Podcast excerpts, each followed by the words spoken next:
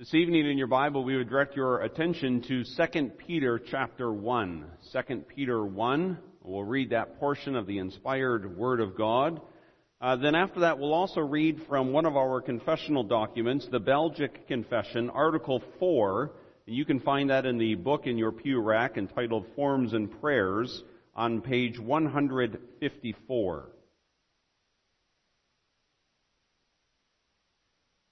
Well, we read first from the inspired Word of God, and as you turn to the reference, an anecdotal story, uh, a former elder in my former congregation, a man who is now in glory, uh, he was born and raised uh, in the Christian church uh, in the state of Iowa, ironically, providentially enough.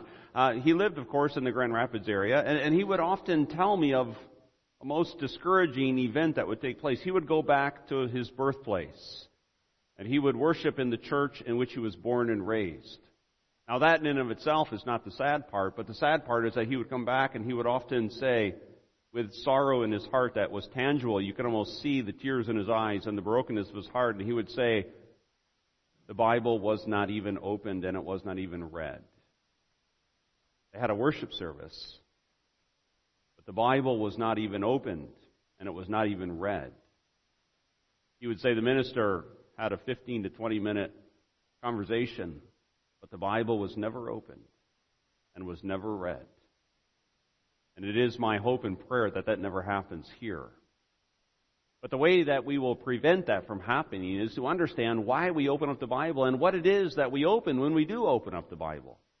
And that's why we're moving through the Belgic Confession article by article as it lays forth these basic biblical truths uh, that are also so clearly articulated in the words of our text that we'll find in 2 Peter 1 verse 19 to 21. But for context sake, uh, we read the first chapter in its entirety. So we give attention to the reading of the very Word of God.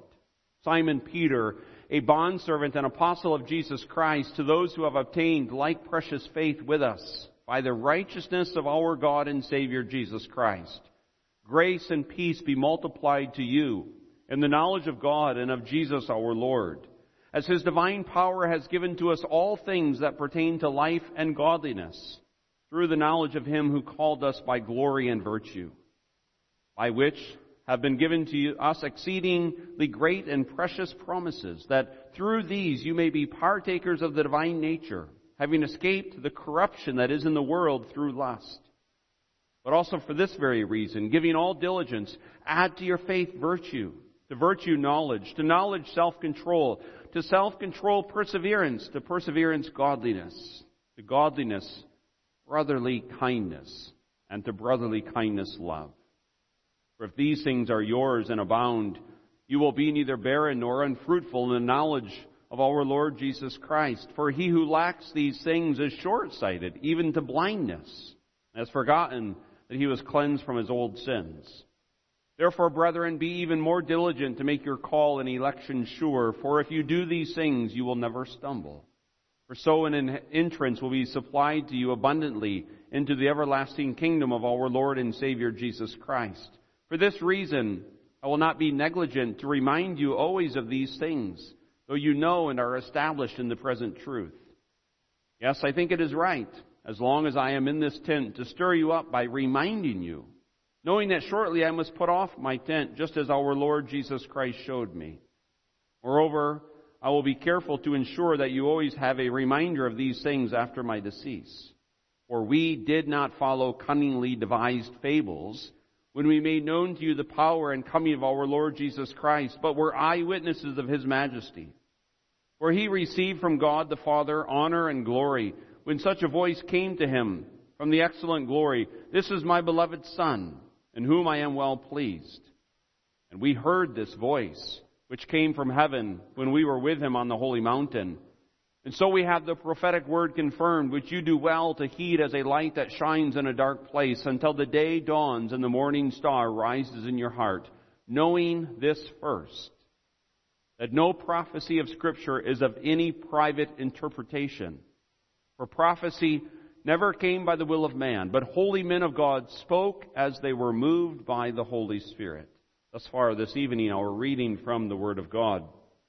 We then turn to Belgic Confession Article 4, entitled The Canonical Books, we include in the Holy Scriptures the two volumes of the Old and New Testaments. They are canonical books with which there can be no quarrel at all. In the Church of God, the list is as follows. In the Old Testament, the five books of Moses, Genesis, Exodus, Leviticus, Numbers, Deuteronomy. The books of Joshua, Judges, Ruth, the two books of Samuel, the two books of Kings, the two books of Chronicles, the books of Ezra, Nehemiah, Esther, the book of Job, the Psalms, the three books of Solomon, Proverbs, Ecclesiastes, the Song of Songs, the five books of the four major prophets, Isaiah, Jeremiah, Lamentations, Ezekiel, Daniel, the books of the twelve minor prophets, Hosea, Joel, Amos, Obadiah, Jonah, Micah, Nahum, Habakkuk, Zephaniah, Haggai, Zechariah, Malachi. In the New Testament, the four Gospels, Matthew, Mark, Luke, John, the Acts of the Apostles, the 13 letters of Paul to the Romans, the two letters to the Corinthians, to the Galatians, Ephesians, Philippians, Colossians, the two letters to the Thessalonians, the two letters to Timothy, to Titus, Philemon, the letter to the Hebrews, the seven letters to the other, of the other apostles, one of James, two of Peter, three of John, one of Jude, and the revelation of the apostle John. Congregation of the Lord Jesus Christ, we begin by way of introduction with a simple question. A simple question, but also a very profound and a complex question. We just want to ask and seek to answer it at the simplest of levels. How do you know what you know? And how are you certain of that which you profess to know? In relation to that, whom do you trust when it comes to questions of how do we know what we know?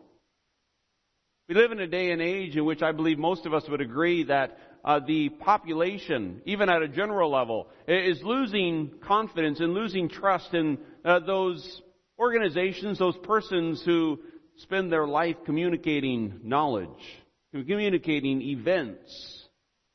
I don't think there's many of us when we turn on uh, the news, whether it be the local news channel or whether it be a national news channel. I don't think there's many of us who are willing to say, I take everything that they say as being absolutely truth. Uh, there has developed within us, and to some degree, understandably so, uh, a certain cynical spirit uh, that is very, very hesitant to believe that which we are told. Especially, it might be if a person is very emphatic that they are proclaiming to you the truth that is scientifically proven beyond a shadow of a doubt. But then many of us, there rises this lingering doubt. How do I know what the truth is? Now, this is not a new question. Pilate asked, What is truth? And humanity has a long history of searching for what is truth. Uh, but our goal tonight and our hope for tonight is that no one of us, especially uh, the young people of this congregation, uh, would, would have any type of cynical spirit when we come to the holy word of God. That we would be convinced beyond the shadow of any doubt that when we take our Bibles in our hands and when we open up any one of the 66 books, that we would know that here we have the very Word of God that is absolutely trustworthy and absolutely reliable. That here we have a revelation from God that we do not have to be critical towards. We don't have to sift through the various uh, letters, the various historical narratives, the various prophetical oracles and somehow determine, well, this is truth and this is false.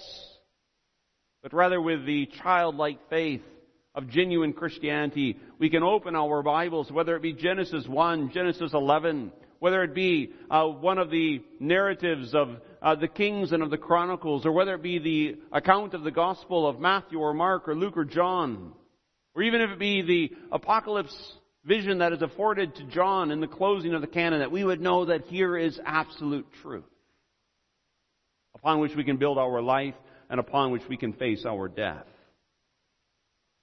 In relation to Article 4 of the Belgic Confession, to quote one Reformed author, because the Bible itself claims to be the Word of God, the Belgic Confession, and I would add, the Christian Church, and the mature Christian person himself or herself confesses that this is the Word of the living God. So to go back to the anecdotal story, why is it that we open our Bibles every time we gather together for worship? Because we believe that this is the Word of God. So our theme tonight, building upon 2 Peter 1, 19 to 21, which speaks about no scripture comes by way of private interpretation or by private origin. And what that means is, it's not that Peter or John or Jude or James just came up with this message on their own, but rather men, holy men, chosen men, selected men, spoke as they were moved by the Holy Spirit to give us the canonical scriptures. So our theme is our belief concerning canonicity. We'll notice first of all tonight the idea of the canon, and then secondly the need for the canon, and then thirdly the recognition of the canon. So our belief concerning canonicity, first of all the idea, secondly the need, and then thirdly the recognition of the canon. First of all, the idea of the canon, and two truths that I would want to communicate clearly with you tonight, so that when we leave here and when we think to ourselves, well, what did we hear tonight? We heard this about the canon, that the canon is defined and that it is closed. So we speak about the Christian church, the Reformed Christian church speaks about a defined canon. Now, boys and girls, this word canon doesn't have two ends in the middle. It does have two ends, but not two in the middle. So this is not a cannon like you would roll out on a, on a battlefield.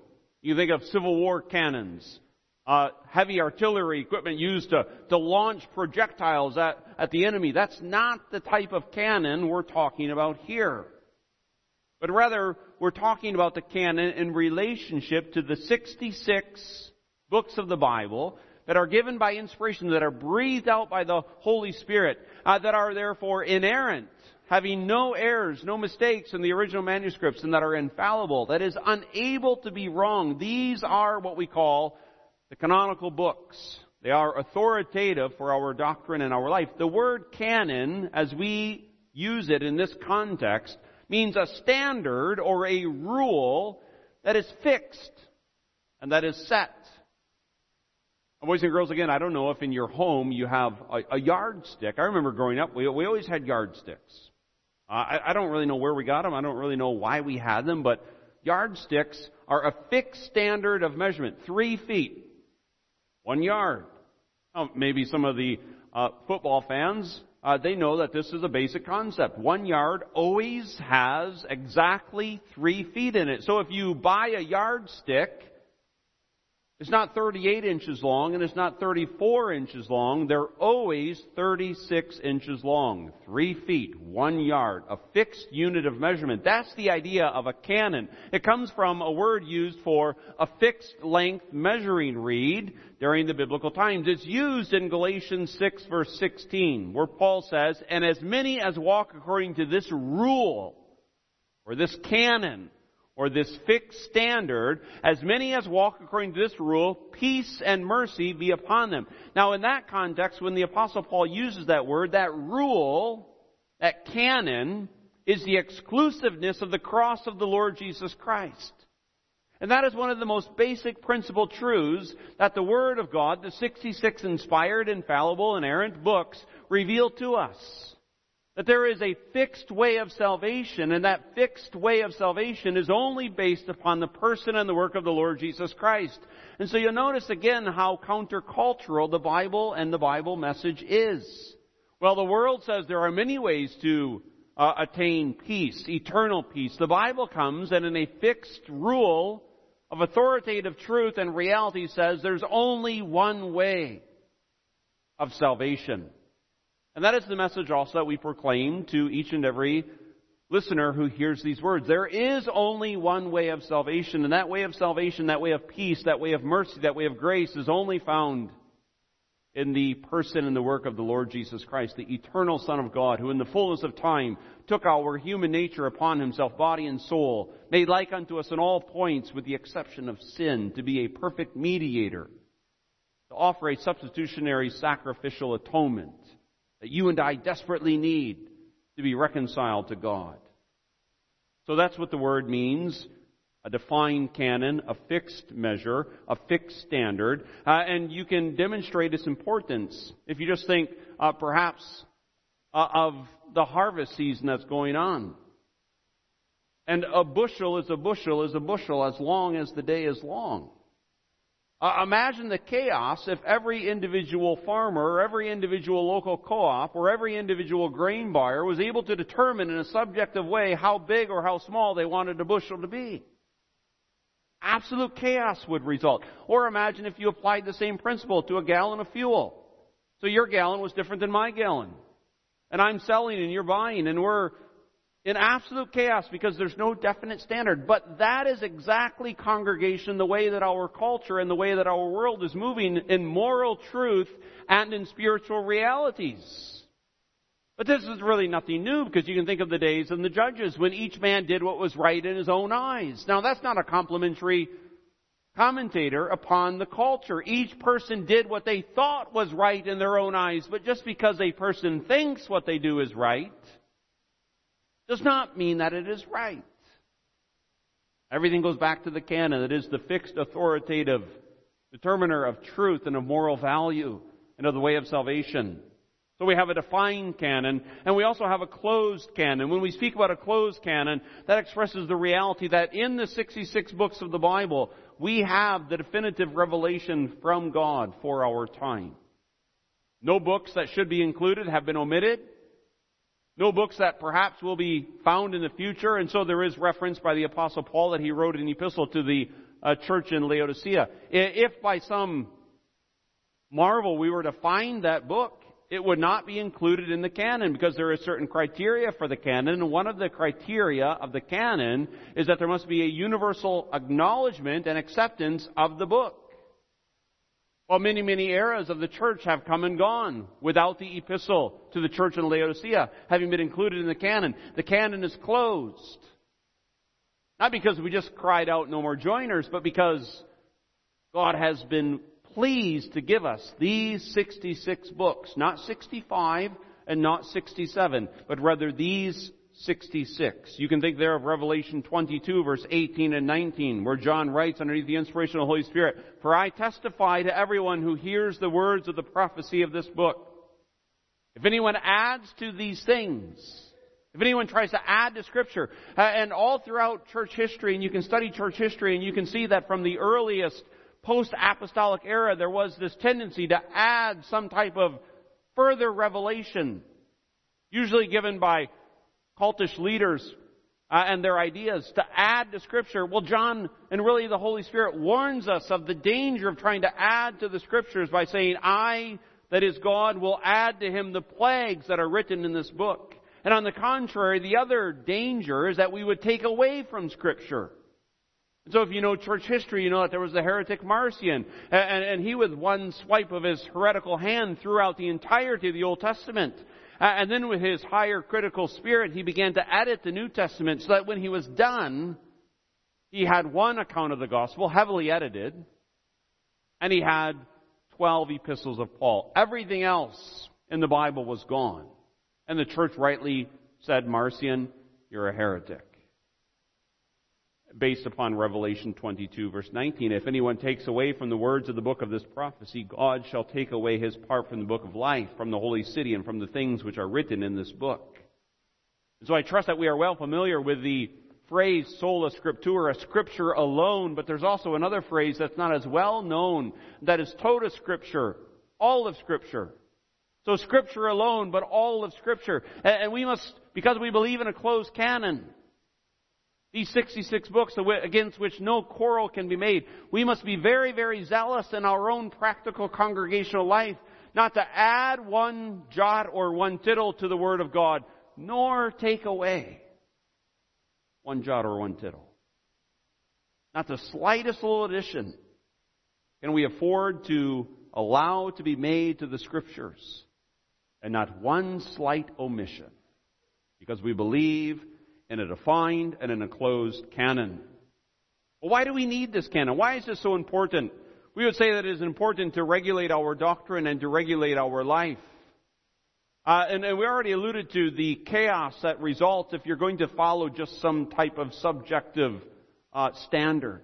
We need an objective standard, and thankfully we are given an objective standard that is all based upon uh, the existence of one only true God who is unchangeable And so already, and, and sometimes people hesitate and they think, well, is doctrine really that important? Yes, it is vitally important. The, the reason that we have an authoritative Word of God that is timeless is because of the attribute of God, which we call the immutability of God. God does not change. And so His Word does not change.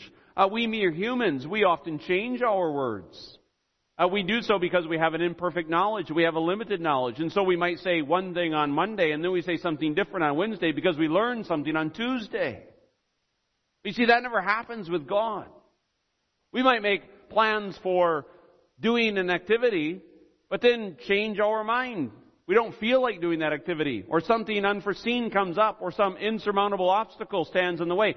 That never happens with God. So because we know God as He truly is to be an immutable God, His Word is unchangeable. And it regulates our doctrine.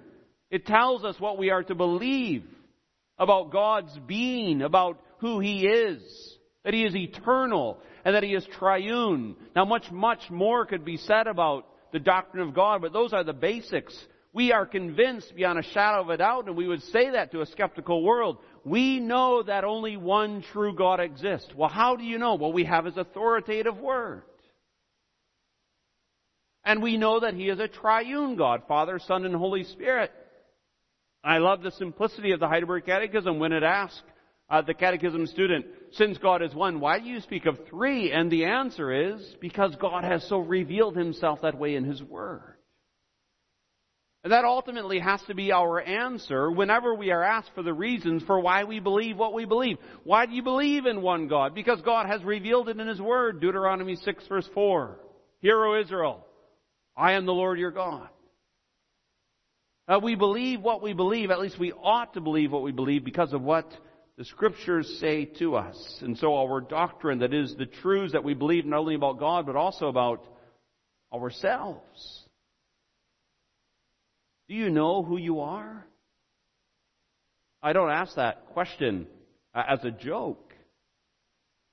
Because there are many, many, many a person, and maybe a person hears these words tonight who, if they're honest, they have to answer, No, I don't really know who I am. Because that's part, that's part of the devastating impact of the lie of the evolutionary theory of the origins of all things. And part of the reason why we have a world that is filled with people who are absolutely clueless is because all of the experts, the pretended experts in the world, are saying to our young people, we're not really sure where you came from. And we're not really sure where you're going. And we're not really sure who you are. Thanks be to God, the Christian church ought to rise up in the midst of that chaos and confusion and say, we do know where we came from. And we do know where we're going. And we do know who we are. Image bearers of the one only true God. And of course, Scripture reveals truths about the work and the person of the Lord Jesus Christ. Uh, you cannot, you cannot have a mature relationship with Jesus Christ if you do not know who He is. And, so the scriptures reveal to us who Jesus Christ is. And I, and I ask the question just to prove the point and to press the point. What would you know about Jesus Christ if you were to remove the scriptures? The answer would be nothing. But thanks be to God that we have an absolutely authoritative and reliable testimony that reveals to us who Jesus Christ is as the eternal Son of God in the fullness of time, very man of very man. Two natures in one person. And not only his person, but also his work, his work of mediatorial humiliation, that he was incarnate, that he suffered, that he died, not just to show us a good way to die, living for a cause and dying for a cause, but he died to satisfy the wrath of God by making an atonement for sin. All of this truth upon which we stake our very life and our very death and our hope for time and for eternity is based upon the simple testimony of the Word of God. And this is what brings about this type of passion. We're meeting people, people raised in the church, People catechized in the church who are coming and are saying, we're not really sure about anything. Well, why aren't you sure about anything? Well, we're not, we're not really sure that the Bible is authoritative. We're not really sure that it speaks truth.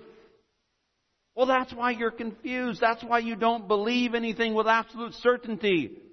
And, and that brings a whole host of other issues upon one's life. But the church, generally speaking, has contributed to the problem by saying, we're going to close the Bible and we're going to replace the clear, simple exposition of the Bible. We're going to do something else other than preach the Word of God. Why does a church say that? Why does a church close its Bible and, so to speak, slide it under the pulpit and then maybe slide the pulpit off to the side and bring in everything else? It's because the church, by and large, has lost its conviction in the authority of the Word of God. If we believe this to be the very Word of God, why would we ever substitute it with anything or anything? You might say, well, that's old fashioned. Then it is. Because the people of God have for thousands of years been gathering around the Word of God because they understand man, as Jesus Christ said, does not live by bread alone, but by every word that proceeds from the mouth of the Father. And where do you find the words of the Father? in the canon.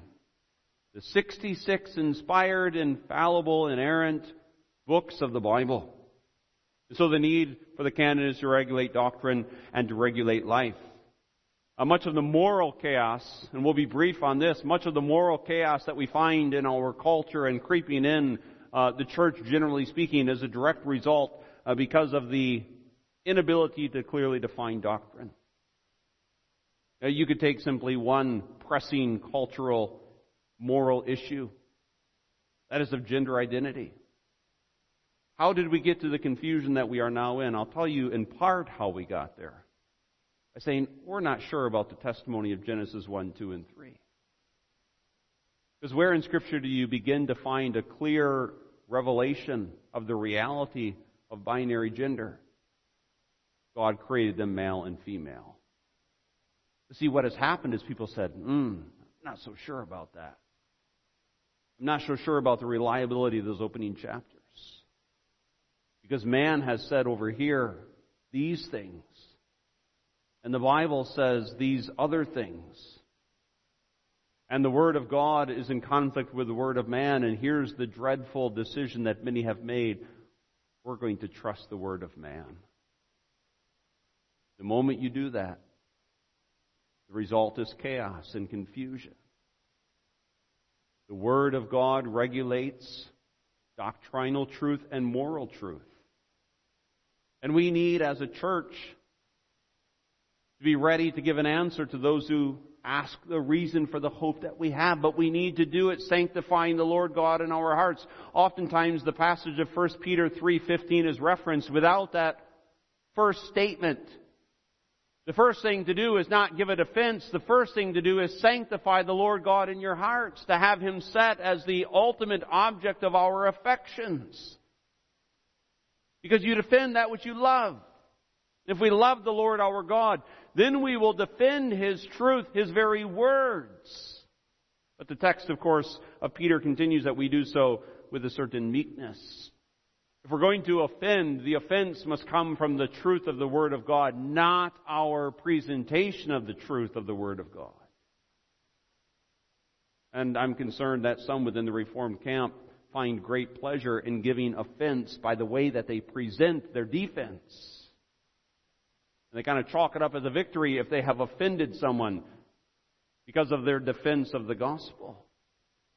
When we defend the faith, in doctrine and in morality. We must do so with a certain meekness. That is not weakness nor a theological compromise, a certain winsomeness within our very character and our very spirit. Uh, the authority and the reliability of the Bible, if you think of it, many of you no doubt uh, have manuals perhaps owner's manuals, operational manuals. You can also think of computer software. And one thing that always strikes me, and I'm very limited in my knowledge of computer technology, but one thing that always strikes me is that you always need updates. Everything always needs to be updated. And I, I just saw an ad, I think in maybe even in the town crier. I'm not sure where I saw it. Uh, but John Deere had this big push. You can now update your equipment. You don't, you don't have to buy new. I'm sure they'd want you to buy new also. But if you're not going to buy new, update what you have. No payments till 2022. Not that I'm looking into updating my equipment, but you can always update things. You can never update the Bible. Because from the moment that it has been given to us, it has this attribute of perfection. Nothing more can be added, and nothing can be taken away. Nothing can be improved. And we need to recognize that. And that brings us into our third point, the recognition of the canon. The recognition of the canon, that is the recognition and the acknowledgement that these 66 books of the Bible, as listed clearly uh, in our confessional article, that recognition is not a result of human persuasion. It's not as if I can somehow stand before a skeptic and win them over by my clear logical argumentation and my uh, winsome personality. Now, hopefully we have clear argumentation and a winsome personality, but at the end of the day, what is it that gives us, or more properly speaking, who is it that gives us this sense of certainty in the Word of God? How is it that two people within the same covenantal family can grow up in a church and hear the Word of God read, preached, taught, go to catechism class basically together, have the same parents, receive the same instruction, and one person take their Bible and say, This is the Word of God, and I believe it beyond any shadow of any doubt, and the other person say, I want nothing to do with that. The difference is the work of the Holy Spirit. It is the Holy Spirit who gives what we call the understanding or the recognition of the canon. Now, these 66 books, and we want to be clear on this, these 66 books are not authoritative because the church says they are authoritative. That's the lie of the Roman Catholic Church. The church does not give the Bible its authority. The Bible has an inherent authority. God gives His own words authority. And it is the Holy Spirit who then works His work of grace within the hearts of the elect children of God that they see and they recognize and they also submit to the reality of that authority. so the recognition of the Word of God is the result of the internal work of the Holy Spirit, and that's why there ought to be, and there must be, there has to be uh, in a covenantal church. What do I mean by that? A, a, church that understands the reality of the covenant from one generation to the next generation of Abraham, Isaac, and Jacob, and down throughout the subsequent generations. And so, you fathers and grandfathers and mothers and grandmothers, as you look upon your children and grandchildren, there ought to be this earnest prayer continually going forth from this congregation. Lord, grant these children an understanding of the Scriptures. Impress upon their hearts from their youngest and tenderest days, even the days spent in their mother's womb. Impress upon them that this is the very Word of God, that as they come to the years of discernment and as they come to the years of maturity, that they would not be filled with doubts, tossed to and fro with all sorts of uncertainties in our subjective ridden era, but they, they would say, I know that the Word of God is just that, the very Word of God. Because then there will be something different about how they read the Bible and how they listen to the Bible being read and how they participate in worship. You, see, a person who is gripped by this awareness that the Word of God is just that, the Word of God is the person who will indeed have their heart broken when they go back to their home church after 40 or 50 years and as they sit as a guest in that church and they observe that the Bible is not even opened, then their heart will be broken because they know the Word of God to be just that, the Word of God, that reveals the way of salvation. Uh, you might say that the Bible is similar to a GPS. Now, I want to qualify that because there again, GPSs, you always have to update them, and sometimes they, they get things wrong. Sometimes they take you on the most obscure path. The Bible never does that. The Bible never gets anything wrong as it reveals to you and to me, to us, the way of salvation, the way of life, the way of eternal life, uh, through the grace and the mercy of God. But we also must always know, and with this I close, we must always know that the Bible's center focus and thrust of revelation is the person and work of Jesus Christ. This is not just some data book for those who are religiously curious. The Bible reveals Jesus Christ. And I say that because many, many, many a person has read their Bible maybe even has debated about the Bible, but has missed the message of the Bible. You can think in the New Testament era, in the days of the Lord Jesus Christ, of the Pharisees.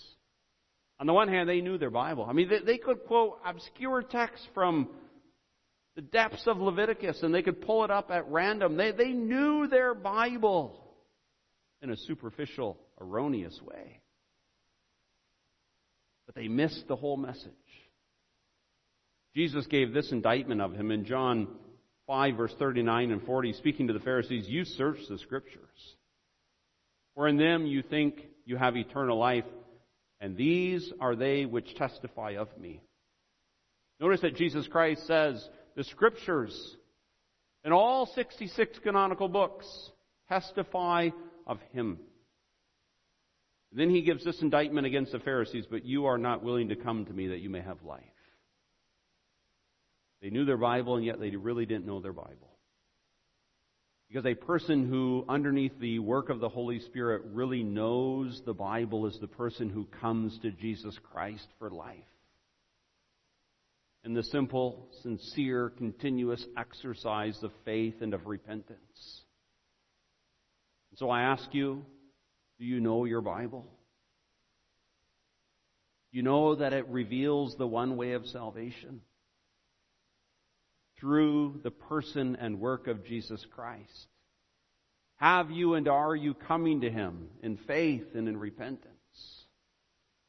There is an encouragement for all of us for the first time or by renewal to continue coming to the Lord Jesus Christ because He says that no one who comes to Him will be cast out.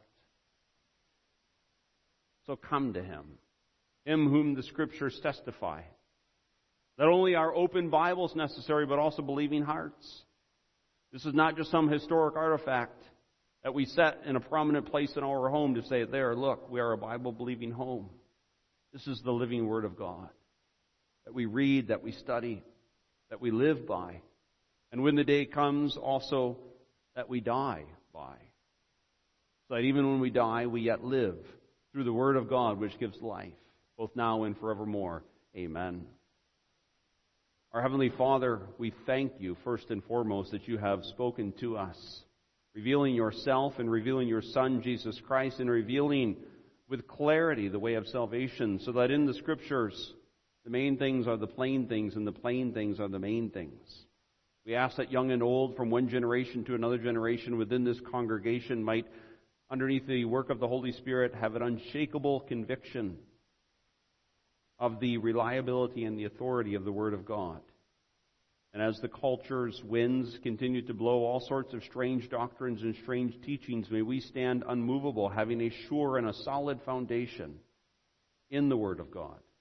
We ask this that your kingdom might continue to be increased here among us for Jesus' sake, in whose name we pray. Amen.